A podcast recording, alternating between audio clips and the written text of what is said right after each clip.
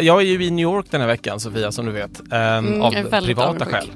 Ja, men du kommer bli mer avundsjuk när du hör vad jag har gjort. Uh, för tio minuter bort från mitt hotell så ligger um, den byggnaden där FTX-grundaren Sam Bankman-Frieds uh, rättegång äger rum.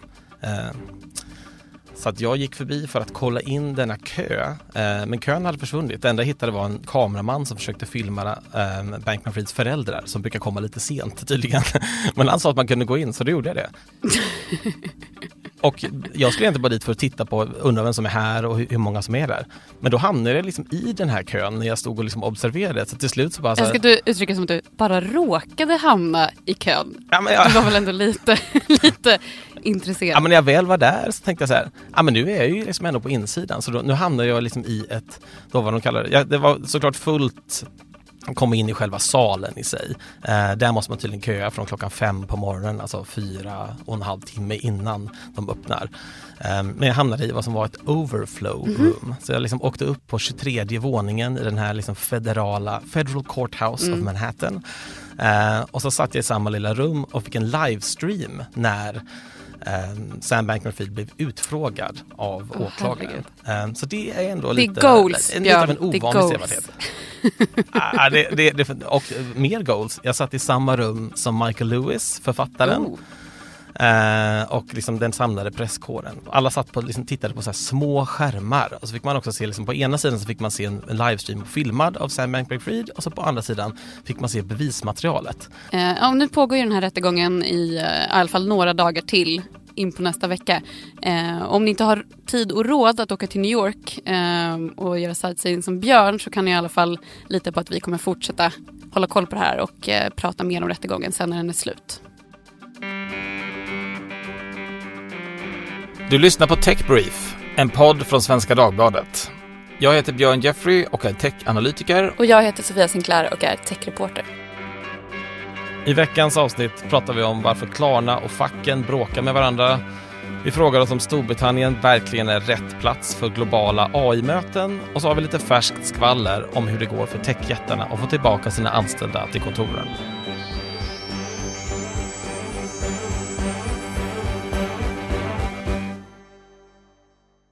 Klarnas vd Sebastian Siemiatkowski twittrade en, en grej som jag studsade lite på för ungefär två veckor sedan. Han skrev att han hade spenderat helgen med att läsa det första utkastet till kollektivavtal som eh, facken hade skickat till honom. Eh, det och att eh, titta på Star Wars med barnen. Är det så en vanlig tech-vd liksom spenderar sin helg? Liksom Star Wars och kollektivavtal? Är det, är det representativt för hur det brukar se ut? Ja, alltså jag, oklart om det är det, men eh, jag vet inte heller om eh, så många tech eh, är så entusiastiska över att läsa ett kollektivavtal som Sebastian verkade vara. Så det, det kanske är lite unikt. Um, ja, fair enough.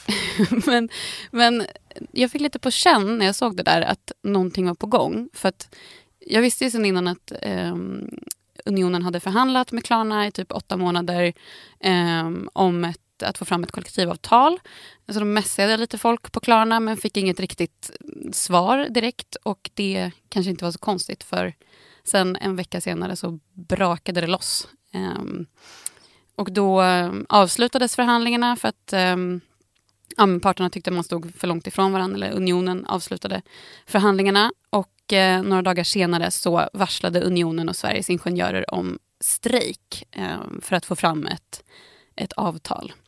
Ja, innan vi ens eh, börjar dyka in i det här, så mm, vi spelar in det här eh, sent på onsdag eftermiddag.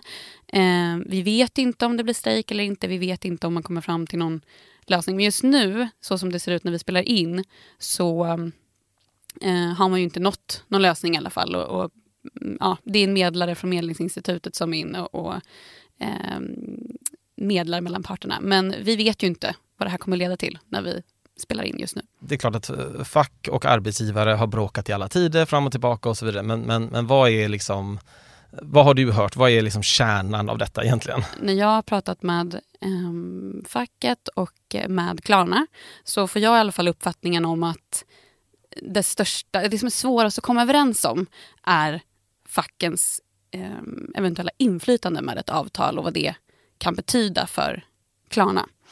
Eh, för har du ett kollektivavtal så behöver du ju ja, men till exempel informera facket om eh, organisatoriska förändringar och man får chansen att, ge dem chansen att sitta vid förhandlingsbordet innan stora beslut eh, som påverkar de anställda fattas. Eh, och det kan ju i teorin i alla fall bromsa eh, om Klarna vill göra stora förändringar. Eh, det kan bli svårt att liksom testa vågade stora idéer eh, ganska snabbt och sen kanske man behöver backa från dem. Eh, det kanske, men det är också svårt att genomföra krisåtgärder så som man vill. Alltså precis som de vi såg förra året när Klarna, eh, när ungefär 10, eller mer än 10 procent av de anställda behövde lämna Klarna. Är det, liksom, är det något speciellt som, som, som driver på att varför det här skulle vara jobbigt nu snarare än något annat tillfälle? För det där, egentligen kan man ju säga det vid vilket, vilket läge som helst. Klarna har ju pekat lite på att de har liksom en unik, lite unik organisationsmodell. Men jag tolkar det kanske mer som att liksom, problemet handlar om att men som Sebastian själv sa i ett möte han hade med de anställda förra veckan, att man går miste om flexibilitet. Um, och i klartext kan man väl säga att det betyder ju att man, ledningen behöver ge ifrån sig lite av makten. Um, eventuellt då. Mm. Um, och det kan ju vara så att han, just för Klarnas del tänker jag, så kan det vara så att han ser behov av liksom mer flexibilitet framåt. För Klarna befinner sig ju i ett, i ett skifte just nu. Alltså de har ju gått från att vara framförallt en betaltjänst till att mer och mer vilja äga hela kedjan och vara en, en shoppingplattform. shoppingplattform. Att eh, shoppingen ska börja och sluta hos Klarna. Och Klarna eh, satsar ju väldigt mycket också på generativ AI och eh, vdn Sebastian Siemiatkowski har ju själv pratat jättemycket om liksom, hur, hur viktigt och stort det här är för Klarna och de har också lanserat flera nya produkter och tjänster som är um, ja, kopplade till generativ AI. Ehm, här är ett litet klipp när Sebastian pratar om det. Hello everyone! I am so excited to finally be able to share all the new things we've been working on at Klarna. Now, we've been talking about AI for so many months, but trust me, it's been more than just talk. Om hans planer framåt skulle kräva liksom stora interna förändringar så kan ju facket med ett kollektivavtal, eller det kollektivavtalet som ligger på bordet nu, eh, potentiellt ha mer insyn i och inflytande över det. Och då kanske man inte kan röra sig lika snabbt då som, som Sebastian och ledningen vill. Är det, liksom, är det här ett tecken i tiden eh, på något vis? Liksom att alla upplever att man står liksom i någon slags här brytpunkt, AI-hotet eller AI-möjligheten liksom hägrar. Man kan tänka sig att det finns stora förändringar på horisonten. För de är ju inte ensamma om i Sverige just nu att bråka med facken. Eller liksom, eh, det, det, det har ju pratats mer om strejk i liksom tech-relaterade bolag de senaste veckorna än vad det har pratats i, i, om i flera år, skulle jag säga. Ja. ja, det är ju också sjukt ovanligt eh, att stora bolag strejkar. Alltså det är inte så vanligt nu för tiden i Sverige. Det händer inte så ofta. Men just eh, nu senaste tiden så har det dels varit ja, men Teslas svenska verkstäder och eh, inte minst Spotify. Eh, där Spotify lämnade förhandlingarna om ett kollektivavtal i, ehm, i augusti. Eh, och ehm, Klarna har ju själv gjort flera liksom, paralleller till Spotify. Att man är Ehm, eh, lika här. Eh, men sen så finns det också, det finns ju vissa andra techbolag eh, i Sverige, svenska, som har eh, länge kämpat eh, mot att teckna kollektivavtal, men som sen har gjort det. Till exempel Fodora ehm, och även Instabil nu här i oktober, båda tecknat med Transport. Och där har man gjort, eh, ibland har ju de lyfts fram som exempel på att ah, men det går ju att teckna kollektivavtal fast man är techbolag och man liksom pratar om att ens modell är annorlunda och så. Men det finns ju en stor skillnad mellan de två och Spotify och Klarna, som jag ser det i alla fall. Och det är ju att um, Foodora och Instabee, det är ju helt andra typer av jobb. Och på Klarna och Spotify handlar det ju inte om att man har väldigt låga löner eller um, brist på förmåner eller um, dåliga villkor eller så nästan att liksom techbolag inte är ett jättebra sätt att benämna alla de här. För jag menar skillnaden på en ingenjör på Spotify och någon som levererar hamburgare på Foodora kunde ju inte vara större. Nej. Även om de formellt sett har med något slags apprelaterat bolag att göra Ja. men det blir, techbolag blir nästan inte liksom en bra benämning av de två, den där typen av verksamhet även om de, vi pratar om det kanske i samma kategori. Ja, och en annan grej där gällande Foodora i alla fall är att eh, det löste ju inte allting utan de började ju anställa folk i andra bolag och de bolagen omfattades ju inte av kollektivavtal. Så den frågan är inte heller helt löst. Varför liksom det här händer just nu på, på Klarna och Spotify, det har ju att göra med konjunkturen, tror jag. Alltså båda bolagen har genomfört stora sparpaket, båda kämpar med att nå en stabil lönsamhet. Och anställda på techbolag överlag har ju liksom behövt känna på osäkerhet. Alltså att bolaget inte att bolaget inte är untouchable. Vilket ju jag tror att man kanske har haft en känsla av eh, tidigare. Det har man nog. Alltså, jag tänker att många av de här bolagen har ju relativt unga medarbetare och de har startat liksom, de, det har ju varit en sån enorm boom. Att man liksom har ju aldrig behövt tänka på sin eh, säkerhet för jobben. Det är, ju inte, Mm. alltså, en hel generation techarbetare som aldrig har upplevt det tidigare. De lite mer liksom rutinerade silverrävarna, de har kanske sett, sett det här. och- De har, de, bra och dåliga tider har kommit och gått så att säga, men det finns ju en generation arbetare, eh, techarbetare som kanske aldrig har varit med om detta tidigare. Så, Oj, kan jag få sparken? Är det liksom ett riktigt grej? Man vet ju det på teoretiskt plan, Ja. men att verkligen känna det och att tänka på det är ju en väldigt annan sak. Att gå runt och känna sig osäker på, undra om jag får jobba kvar, är ju liksom en väldigt obehaglig känsla för alla som är med om det, men också i synnerhet om det är första gången som, som man upplever det. Så det är klart Ja. att det, det är omöjligt att inte tänka att det här inte skulle prägla liksom, att man, man söker sig till ja, fack eller liknande typer av frågor för att man kanske aldrig har, ja men de behöver jag ju inte, är det ju lätt Mm. att tänka tidigare. Medan nu kanske, ja det här väl, då börjar man liksom se, se sig om och se, finns det några alternativ, vem kan hjälpa mig om det händer någonting. Så det, det är klart att det, det behöver spela in på något vis. Ja, ja och ehm, ja, men så här, om, man, om man blir av med sitt jobb eller eh, ja, men de här väldigt eh, bra förmånerna som många techbolag har haft, alltså de kan man ju ta bort i jobbiga tider om man vill, om man inte har kollektivavtal. Det är lättare att göra det i alla fall. Ehm, och det här har ju ökat liksom, tillströmningen till facken och har ju ja, verkligen satt ljus på, på liksom den här frågan. Ehm, och nu ser ju visserligen vägen till lönsamhet för både Spotify och Klarna bättre ut än vad det har gjort tidigare. Men det är ju fortfarande väldigt känsligt eh, läge. Eh, det kan ju fortfarande krävas liksom, nya åtgärder eller omstruktureringar längre fram. Alltså, det behöver inte handla om krisåtgärder som att liksom, göra sig av med massa anställda, men bara så här, andra prioriteringar. Och det, det, det är väl lite det jag har hört både då från facket och, och Klarna egentligen, att det här ehm, det är här det finns liksom ett, ett problem. Ehm, um, ja, Klarna hade ju också ett eget exempel där. att men Om man ingår det här kollektivavtalet som ligger på bordet nu där liksom varje liten organisationsförändring skulle behöva förhandlas under långa processer så skulle det då ja, bromsa dem eller innebära en inskränkning i flexibilitet och, och utveckling. Så jag tror att, som jag fattar det som, så är det i alla fall där som, som skon klämmer väldigt mycket. Att um, Klarna vill göra saker snabbt och, och liksom lite på sitt sätt och det kan bli svårare om man har den här typen av kollektivavtal.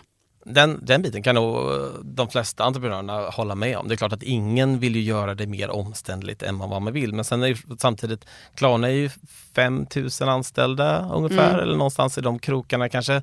Det är väl också där att man är van att jobba som en startup kanske. Ja. Eh, och då är det, då är det snabba, snabba puckar, man kan byta liksom, organisationsmodell och rapporteringsflöde liksom, över en lunch. Ja. och så kommer man tillbaka och kör igen. Och det, man, det kan bli ganska begr- jag tänker att man kan som företagsledare bli ganska beroende och van vid att kunna jobba på det viset. Men Mm. det är skillnad på att vara liksom 12 pers eh, på något litet techbolag som, som gör någon app eller något liknande och att vara 5000. Nu är de ju som en jättestor arbetsgivare så det är också sådär som sagt, jag tror, jag tror egentligen inte att eh, de här traditionella industriföretagen från början tyckte att det här var en fantastiskt härlig skön grej att de var tvungna att förhandla med varje förändring de ville göra heller. Mm. Men det är ett sätt att arbeta, det är ett annat arbetssätt som man vänjer sig vid och det finns också liksom saker som, som, eh, som förenklar när man har kollektivavtal också. Mm. Så att det är både och. Men jag tänker att det kan, för många av de här lite större techbolagen, Spotify, Klarna, bra exempel på det, då är det ju liksom en omställning från en, en startup-mentalitet till någon slags liksom, sen så här Ja, identitets... åtminstone mellanstor. Ja, men liksom en identitets... Eh, inte kris, men en förändrad identitet. Liksom. Ja, jag, jag, jag, tror det. Att man, man, man tänker att det, det, är så, det är så, det ligger ju i techvärlden att göra på ett visst sätt, liksom, att jobba på ett visst sätt. Men man kanske liksom måste titta på sig själv utifrån och säga så här, vi är ju en stor arbetsgivare. Liksom nu, vi, nu ställs andra typer av krav, att, att, kanske också att med, sättet som vi gör förändringar på naturligt kommer att vara på ett annat vis än vad det var för några år sedan. Mm. Uh, jag, jag, tänker att det, det, spelar in åtminstone uh, i och med att det här är ju grundarledda bolag. Ja. Både Klarna Sebastian och liksom Spot, Daniel Ek på Spotify. De har ju kört det här från dag ett. Så de har ju sett det från liksom ett jättelitet företag till ett jättestort företag. Men det är samma personer som kör. Så mm. det är klart mm. att då gör ju den förändringen ännu svårare. Ja, ja verkligen.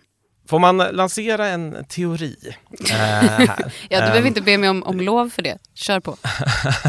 Nej, jag, jag, jag lanserar teorin att, eh, och jag har ingen, ingen insyn i om detta påverkar Klarna i det här specifika fallet. Men mer generellt kan man säga att om man har en väldigt stor exponering mot den nordamerikanska marknaden. Mm. Um, där är ju synen på fackförbund väldigt annorlunda. Mm. Uh, jag tänker på Spotify som är noterat på New York-börsen. Klarna som har ju mycket amerikaner i sin styrelse och mycket mm. liksom, eh, USA viktigaste marknaden, också stora amerikanska ägare. Alltså, jag kommer ihåg när jag, jag bodde i San Francisco för många år sedan så, så kunde man ibland gå förbi ställen där det var en enorm, kanske 4-5 meter uppblåsbar råtta på trottoarkanten. Eh, som de satte liksom framför ingången på vissa företag. Som de, det här var då drivet av facket. Så facket kom liksom inte med en, med en, lista och liksom fika och sa låt oss sätta oss ner och diskutera. Utan de kom med en fem meter lång uppblåsbar råtta som de satte på trottoaren så att alla människor som gick in och alla människor som gick förbi såg den här råttan och sen en stor banderoll där det står så här. De här människorna vägrar signa upp på fack, eh, i, på, i fackliga förhandlingar och så vidare. Det kunde vara olika frågor beroende på vad som gällde. Men man kan säga att den, den nordamerikanska synen, åtminstone min erfarenhet av det, har ju varit otroligt, otroligt negativ mot fackförbund. Men också att den här svenska modellen av säga, konsensus och samförstånd och samleverne mellan mm. fack och arbetsgivare. Den finns liksom inte. Det är mycket, mycket mer konfliktbetonat. Mm. Uh, så jag kan tänka mig att om man har stor exponering mot amerikanska ägare uh, och, och, liknande så, så är det nog ganska lätt att dras med i det där. Och att amerikanerna så fort de hör tanken av eh, att det ska komma upp någon slags, nu ska vi göra någon slags centralt eh, collective bargaining agreement with mm. the union så skulle de bli helt galna. Mm.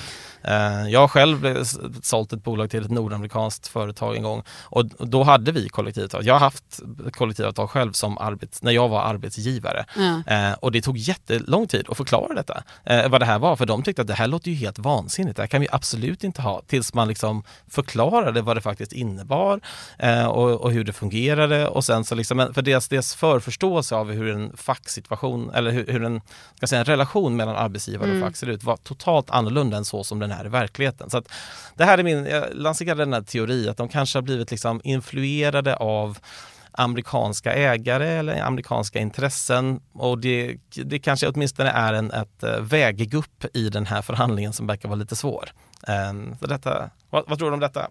Ja, men det finns ju andra, alltså vi vet ju inte det, vi har ingen aning om det även om jag eh, även om det är bara är en teori. Så. Men eh, från din sida. Men eh, det, flera experter har ju pekat åt det hållet som du är inne på. Alltså när man pratar om eh, liksom Spotify, Klarna, Tesla just. Eh, att det handlar om någon slags amerikanskt företagstänk. Eh, oaktat om det är liksom på grund av eh, ägare eller styrelse. Så. Men att och det kolliderar med liksom, det svenska kollektivavtalet. Och att techbolag i USA ja, men är mer toppstyrda. Eh, att besluten fattas högt upp och att man inte kanske vill dela med sig av, av det Ehm, inflytandet.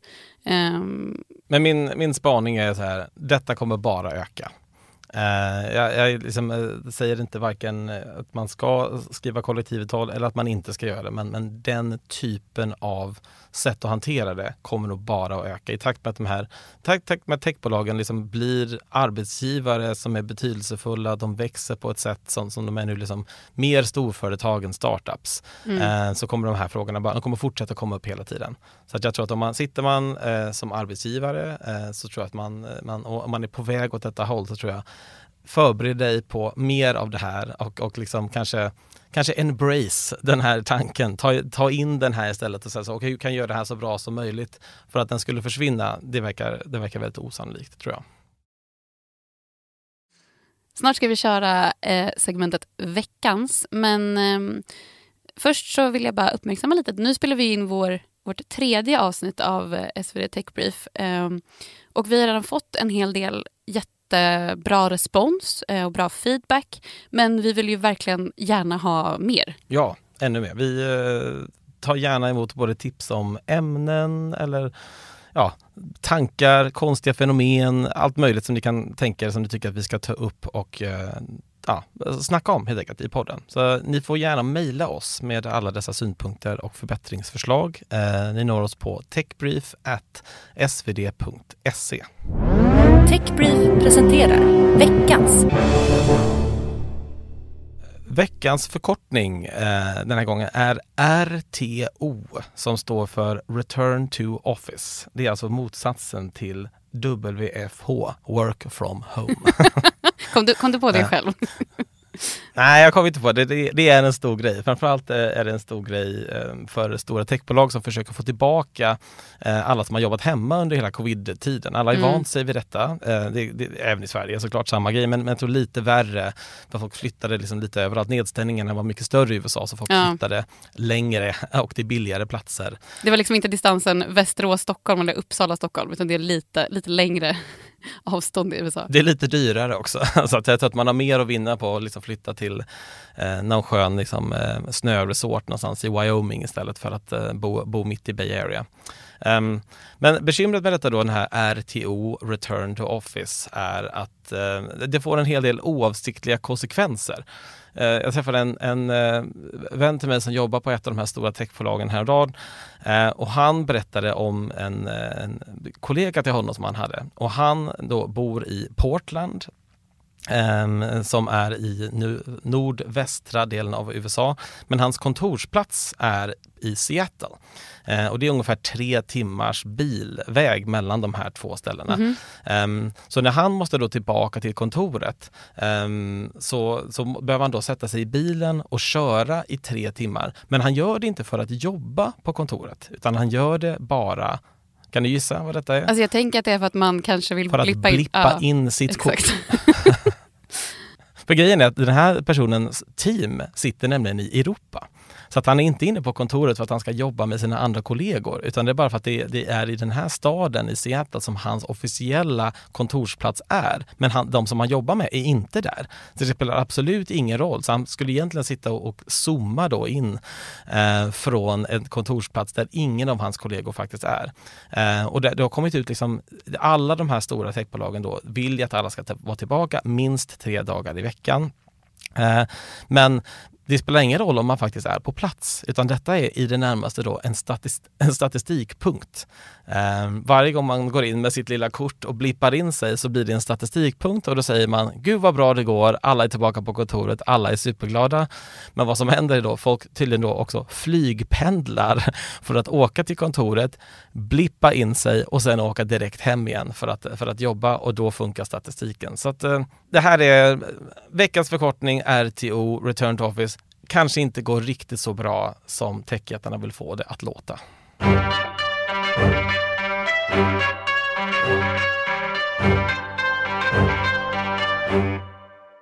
I veckan har lite så här akademiker, techjättar, politisk elit eh, alla viktiga människor har samlats i Storbritannien eh, för att gå på något som heter AI Safety Summit. Inte, inte AI Summit? Nej, det, det är lätt förväxlad. Jag kan säga att det är det bästa som har hänt AI Summit som är en helt oberoende konferens som också sker i England. De måste ha fått så otroligt många felklick. Men detta är alltså AI Safety Summit, inte samma.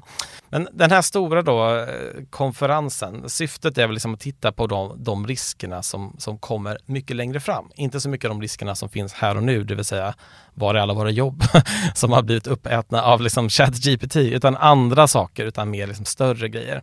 Eh, vi kan lyssna på då eh, Storbritanniens premiärminister eh, Rishi Sunak som kan förklara lite om hur det låter. Get this wrong and AI could make it easier to build chemical or biological weapons. Terrorist groups could use AI to spread fear and destruction on an even greater scale. Criminals could exploit AI for cyber attacks, disinformation, fraud, or even child sexual abuse. And in the most unlikely but extreme cases, there is even the risk that humanity could lose control of AI completely through the kind of AI sometimes referred to as superintelligence. Ja, syftet med det här är väl att då försöka koordinera de här frågorna fast liksom på lite mer eh, internationell nivå.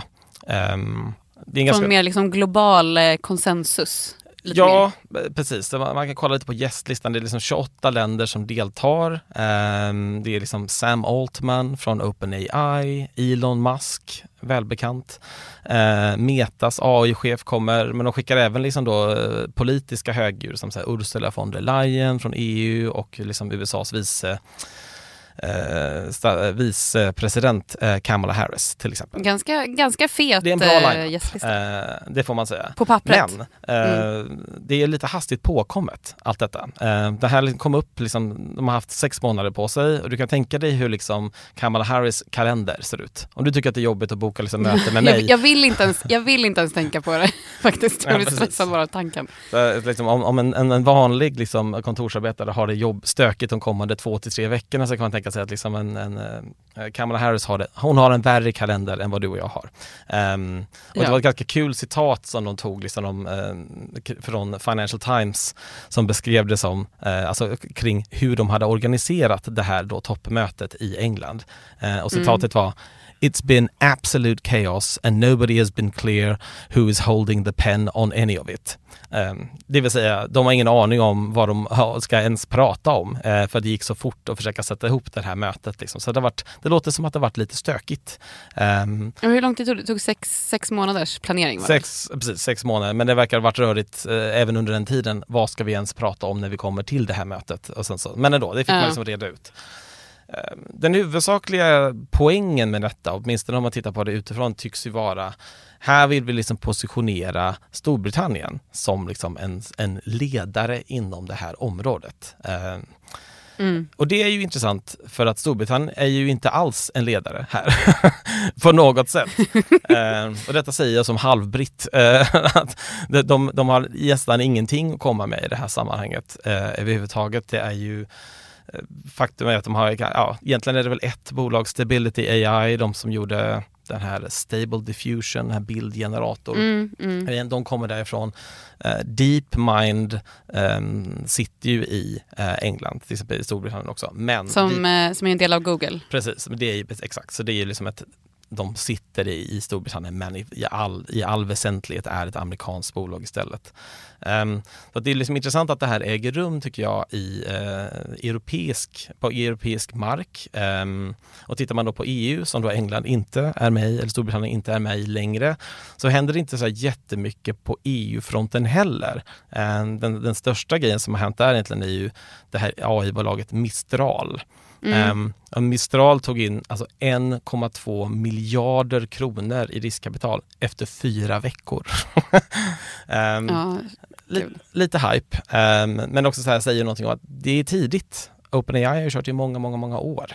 Eh, och Google har på med detta många, många år också. Så att det är klart, kan Mistral eh, och för den det delen säger ju någonting om, om, om liksom investerarnas vilja att eh, ösa in pengar över generativ AI just nu. Precis, och att, och att göra detta på europeisk mark, att göra det till liksom en, en europeisk jätte. Och det väl egentligen så här, jag, Mm. jag kan tycka så här, det är intressanta frågor. Det finns liksom absolut en massa, massa liksom stora risker, helt liksom existentiella risker kanske i viss mån. Eh, Mm. Och det är bra på något vis att, att eh, Storbritannien, då, att någon, ska man säga, tar tag i det. För jag kan inte riktigt tänka mig något annat egentligen organ som skulle göra det heller. Alltså var skulle det hamna någonstans? Liksom? Skulle det hamna i FN eller liksom något, vet om man tänker liksom stora Men globala det, känns, frågor? det känns ju ganska... eh, mer på en filosofisk nivå kanske, men, men det känns ju lite apart. Ja, det är ju liksom inte deras frågor riktigt heller. Eh, och det är väldigt många som är med där. Det är svårt att liksom driva konsensus även i liksom mycket, mycket enklare frågor. Eh, alltså jag tänker rent tekniskt att är enklare frågor än att förstå hur skulle AI kunna påverka saker framöver. Den är ju, det är en, eh, ganska komplicerat. Storbritannien är väl också lite klämt, eller vad man ska säga. Alltså de är ju inte med i EU. ehm, och där de stora liksom... De, där, där de stora initiativen kommer ifrån är ju egentligen USA och Kina. Eller det är ju de som liksom leder utvecklingen just nu.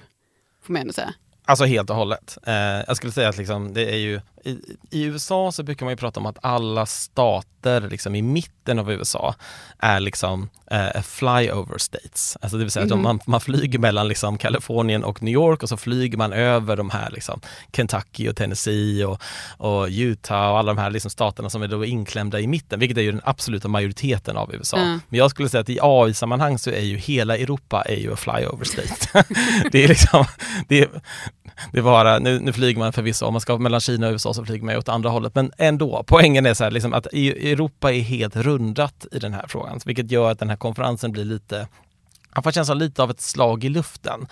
Um, jag, jag, tycker man kan jämföra lite med så här, vet, G7-möten mm. och sånt. Där mm. liksom, det är inget beslutsfattande organ, man sitter och säger saker som är viktiga och sagt, när vi spelar in detta så pågår ju den här konferensen. Mm. Men om man får tillåta sig att spekulera så kanske det kommer komma ut liksom, ett uttalande eh, på sin höjd. Liksom, ett litet uttalande som säger nu behöver vi eh, betänka riskerna och göra detta på ett, eh, tänka på liksom, mänskligheten i första rummet och så vidare. Och sen så kommer alla åka hem och säga, gud vad bra. Men mm. det kommer inte hända någonting med detta överhuvudtaget. Um, alltså samtidigt har ju EU ändå, EU har ju ändå AI Act som, som man ju håller på och um, um, tröskar igenom just nu, alltså på EU-nivå. Det är ju lite, man, alla länder har ju inte riktigt, man är inte helt överens än där, men man hoppas väl att man ska kunna bli klar med någonting till nästa år. Um, där har man ju ändå någon typ av lite ramverk. Men, och USA kom ju också häromdagen med en presidentorder som Joe Biden la fram eh, som kommer påverka AI-bolag. Att man, ja, den viktigaste grejen, eller den mest uppseendeväckande var väl att man kommer behöva eh, liksom visa sina risktester som man gör på AI-modeller och sådär för staten. Eh, vilket jag tror att många bolag tycker kan vara lite jobbigt ehm, om det riskerar att ehm, känslig information eventuellt läcker ut till konkurrenter på något sätt eller om det blir offentligt på något vis. Um, men um, det viktigaste här för, um, om man tittar på liksom USA, Kina, EU och sådär, just för USAs del är ju att visa att man ligger, man vill ju ligga längst fram. Man vill, dels har man ju bolagen som ligger längst fram just nu, men sen vill man ju också leda det regulatoriska också för att man ska kunna sätta den här liksom globala standarden. Så det är ju lite intressant tycker jag att man ser så här i Storbritannien och Storbritannien om man pratar liksom, för Kina är ju också där. Um, och, och, man diskuterar det här och, och snackar. Men samtidigt så har ju USA och Kina verkligen egna intressen också. Ja, det, det, är en slags, det, det är någon slags positioner, politisk positionering som pågår kring vem, vem är den mest ansvarstagande och vem, vem kan liksom samla världen på det här viset liksom, eh, för att få ordning på frågor som förvisso är viktiga och det, och det håller jag med om. Ja, eh, nu så medan vi spelar in så ser jag här också att det har ju kommit ett sånt här uttalande att, man, att USA, Kina och ja, massa fler länder då eh, åtar sig att jobba tillsammans för att utvärdera riskerna med den mest avancerade AI. Och det, vi vet ju att så fort länder åtar sig att jobba tillsammans, då funkar det alltid. det, det, är aldrig någonting dåligt som har hänt så fort länder har åtagit sig att jobba tillsammans i samförstånd. Äh, jag, jag, jag, jag tror inte att detta blir så mycket bättre. Men eh, det, här, är, det här är ett G7-uttalande eh, mer än någonting annat. Det vill säga, det är ett stora ord, eh, väldigt svårt att se till att folk faktiskt håller sig till dessa stora ord. Och nu är det dags för veckans tips. Eh, det blir ett litet halloween-tips eh, i podden idag. Eh, jag vet inte, har du varit på någon halloweenfest i, i New York, Björn? För det är lite, så här, det är lite av ett mecka för de som gillar halloween, tänker jag. Ja, det är nästan hela skälet till varför jag är här faktiskt. För jag är här för att mina barn älskar halloween så pass mycket. Eh, så det är ett av skälen. Så jag gick faktiskt i en halloween-parad eh, igår. Mm. Jag filmade lite, jag kan jag skickar det. Du kan få lyssna på hur, eller mm. titta och lyssna på hur det, hur det var. Men var du, jag vet att du berättade att du hade varit en varmkorv en gång. Var, var du också utklädd till, var du utklädd till en varmkorv då också?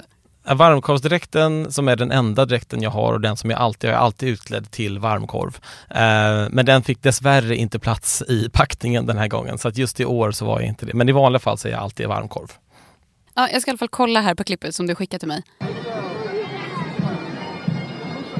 Eh, det spelades ju lite säckpipa där i bakgrunden och så såg jag att eh, dina barn var utklädda till eh, Wednesday Adams va? Precis, säckpipan var oförklarlig men väldigt påtaglig kan jag säga. Det var ganska jobbigt att gå i den paraden med, med allt oväsen från dessa säckpipor. Men det var tydligen en Mm. tradition i den här, i den här paraden. Ja, Vi tänkte tipsa om lite täckiga utklädnader om det är någon som eh, ändå ska på en fest nu i, i helgen. Vi är ju inte riktigt lika strikta i Sverige som i USA när vi firar Halloween. Men, men såg du någonting eh, täckigt i den här paraden, Björn? Uh, inte jättemycket, det var en kille som var utklädd till en iPhone. Men uh, det var, det, det, han har lagt ner ganska mycket tid på. Så att det är ingenting jag, jag kan, vi kan tipsa om med gott samvete. För det, var liksom, det här var ett mång, många, många, många, många timmar som han har lagt på detta. Men bortsett från det, inte jättemycket. Men du kanske har några bra tips, uh, några andra bra, bättre förslag tänker jag. Ja, men, jag, jag har lite, mm, efter jag skannade internet här lite snabbt så har jag först Musk Extended Family. Eh, och det är ju då precis som det låter egentligen då. Elon Musk och hans eh, väldigt många barn eh, helt enkelt. Att man, man kan ta ett gäng kompisar och eh, så får några vara barn, någon får vara Elon Musk, någon kan vara Grimes, alltså artisten som man har en del av de här barnen eh, med. Ja. Eh, och sen har jag också Bodybuilder Bezos.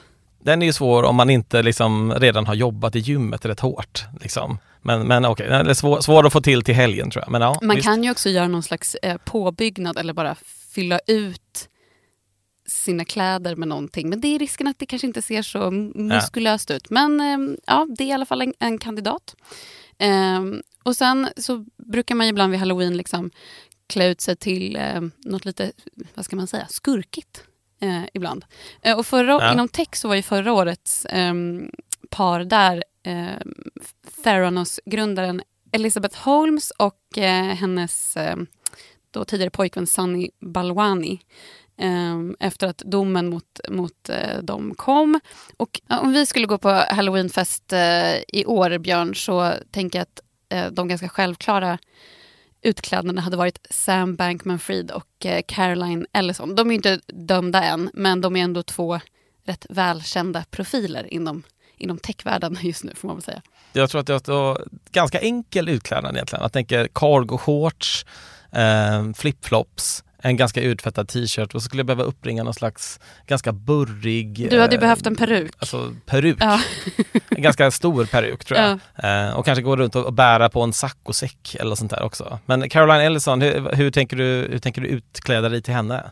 Ja, nu bestämde du automatiskt att du skulle vara SBF. Eh, men ett, ett annat alternativ har också varit att du är Sam Bankman-Fried eh, pre-rättegång. Alltså den hade de här mjukisshortsen, sandalen-stilarna och jag är den nya Sam Bankman-Fried med klippt, klippt hår och eh, kostym som vi har sett i rätten. Antingen det eller så får jag vara Caroline Ellison. Men det är också ett alternativ. Det kan bli kul helg.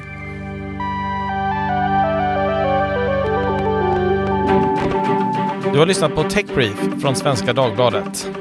I studion denna vecka var jag, Björn Jeffrey och Sofia Sinclair. Producent var Marcus Morey Haldin. Redaktör Claes Lönegård.